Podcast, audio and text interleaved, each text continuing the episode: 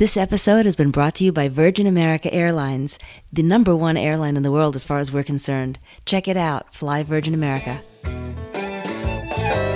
I ain't old, but I've been around a long time. Long enough to know. Here's a poetic moment with comedian Chris Elliott. If you had a great childhood, Right. if the girls in high school loved you, Right. and you were a fabulous athlete, Right. and everyone just thought you were just a wonderful person, Right. and you had a little money in the bank, you're Right. going to make a lousy comedian. Right. However, that's what I wish my next life would be.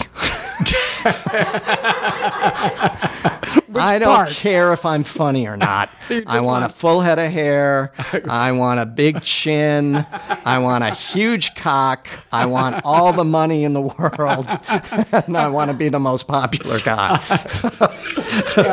If I could Fuck being funny.